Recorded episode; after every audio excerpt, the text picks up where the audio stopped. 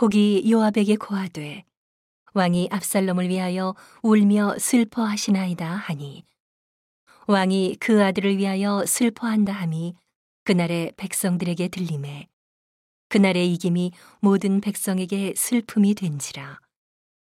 그날의 백성들이 싸움에 쫓겨 부끄러워 도망함 같이 가만히 성으로 들어가니라. 왕이 얼굴을 가리우고 큰 소리로 부르되 내 아들 압살롬아 압살롬아 내 아들아 내 아들아 하니 요압이 집에 들어가서 왕께 말씀하되 왕께서 오늘 왕의 생명과 왕의 자녀의 생명과 처첩들의 생명을 구원한 모든 신복의 얼굴을 부끄럽게 하시니 이는 왕께서 미워하는 자는 사랑하시며 사랑하는 자는 미워하시고 오늘 장관들과 신복들을 멸시하심을 나타내심이라. 오늘 내가 깨달으니 만일 압살롬이 살고 오늘 우리가 다 죽었다면 왕이 마땅히 여기실 뻔하였나이다. 이제 곧 일어나 나가서 왕의 신복들의 마음을 위로하여 말씀하옵소서. 내가 여호와를 가리켜 맹세하옵나니 왕이 만일 나가지 아니하시면 오늘 밤에 한 사람도 왕과 함께 머물지 아니할지라. 그리하면 그 화가 왕이 젊었을 때부터 지금까지 당하신 모든 화보다 더욱 심하리이다.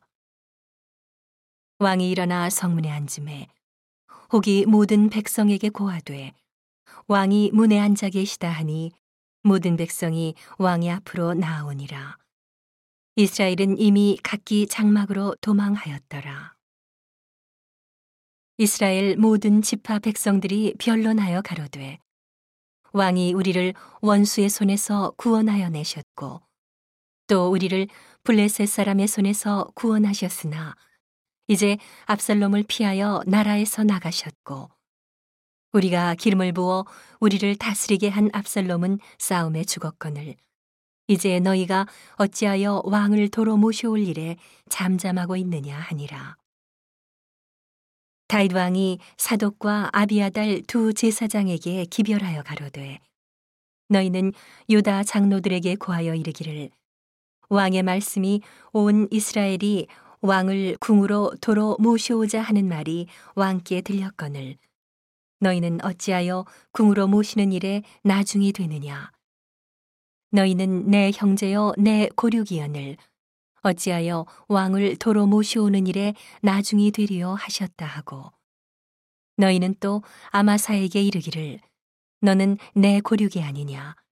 내가 요압을 대신하여 항상 내 앞에서 군장이 되지 아니하면 하나님이 내게 벌 위에 벌을 내리시기를 바라노라 하셨다 하라 하여 모든 유다 사람들로 마음을 일제히 돌리게 하매 저희가 왕께 보내어 가로되 왕은 모든 신복으로 더불어 돌아오소서 한지라. 왕이 돌아와 요단의 이름에 유다 족속이 왕을 맞아 요단을 건네려 하여 길갈로 오니라. 바울임에 있는 베냐민 사람 게라의 아들 시므이가 급히 유다 사람과 함께 다윗 왕을 맞으려 내려올 때에 베냐민 사람 1천 명이 저와 함께하고 사울의 사환 시바도 그 아들 열다섯과 종 스무 명으로 더불어 저와 함께하여 요단강을 밟고 건너 왕의 앞으로 나오니라. 왕의 가족을 건네려 하며 왕의 선이 여기는 대로 쓰게 하려 하여 나룻배가 건너가니 왕이 요단을 건너려 할 때에 게라의 아들 시므이가 왕의 앞에 엎드려 왕께 고하되 내 주여 원컨대 내게 죄 주지 마옵소서. 내 주 왕께서 예루살렘에서 나오시던 날에 종의 폐역한 일을 기억하지 마옵시며 마음에 두지 마옵소서. 왕의 종 내가 범죄한 줄 아옵는 거로 오늘 요셉의 온 족속 중 내가 먼저 내려와서 내 주 왕을 영접하나이다.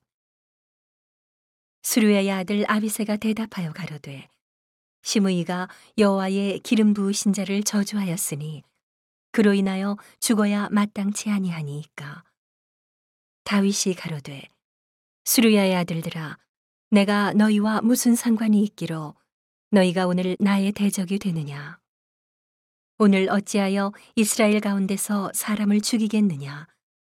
내가 오늘날 이스라엘의 왕이 된 것을 내가 알지 못하리요 하고 시므이에게 이르되 내가 죽지 아니하리라 하고 저에게 맹세하니라. 사울의 손자 무비보셋이 내려와서 왕을 맞으니 저는 왕의 떠난 날부터 평안히 돌아오는 날까지 그 발을 맵시내지 아니하며 그 수염을 깎지 아니하며 옷을 빨지 아니하였더라. 예루살렘에서 와서 왕을 맞을 때에 왕이 저에게 물어 가로되 무비보셋이여 내가 어찌하여 나와 함께 가지 아니하였더뇨 대답하되 내 주 왕이여 왕의 종 나는 절뚝발이이므로 내 나귀에 안장을 지워 타고 왕과 함께 가려 하였더니 나의 종이 나를 속이고 종 나를 내 주 왕께 참소하였나이다. 내 주 왕께서는 하나님의 사자와 같으시니 왕의 처분대로 하옵소서. 내 아비의 온 집이 내 주 왕 앞에서는 다만 죽을 사람이 되지 아니하였었나이까. 그러나 종을 왕의 상에서 음식 먹는 자 가운데 두셨사오니 내게 오히려 무슨 오름이 있어서 다시 왕께 부르짖을 수 있사오리이까. 왕이 저에게 이르되 내가 어찌하여 또 내 일을 말하느냐 내가 이르노니 너는 시바와 밭을 나누라 무비보셋이 왕께 고하되 내 주 왕께서 평안히 궁에 돌아오시게 되었으니 저로 그 전부를 차지하게 하옵소서 하니라 길르앗 사람 바르실레가 왕을 보내어 요단을 건네려고 로글림에서 내려와서 함께 요단에 이르니 바르실레는 매우 늙어 나이 80세라. 저는 거부인 고로 왕이 마나임에 유할 때에 왕을 공괴하였더라.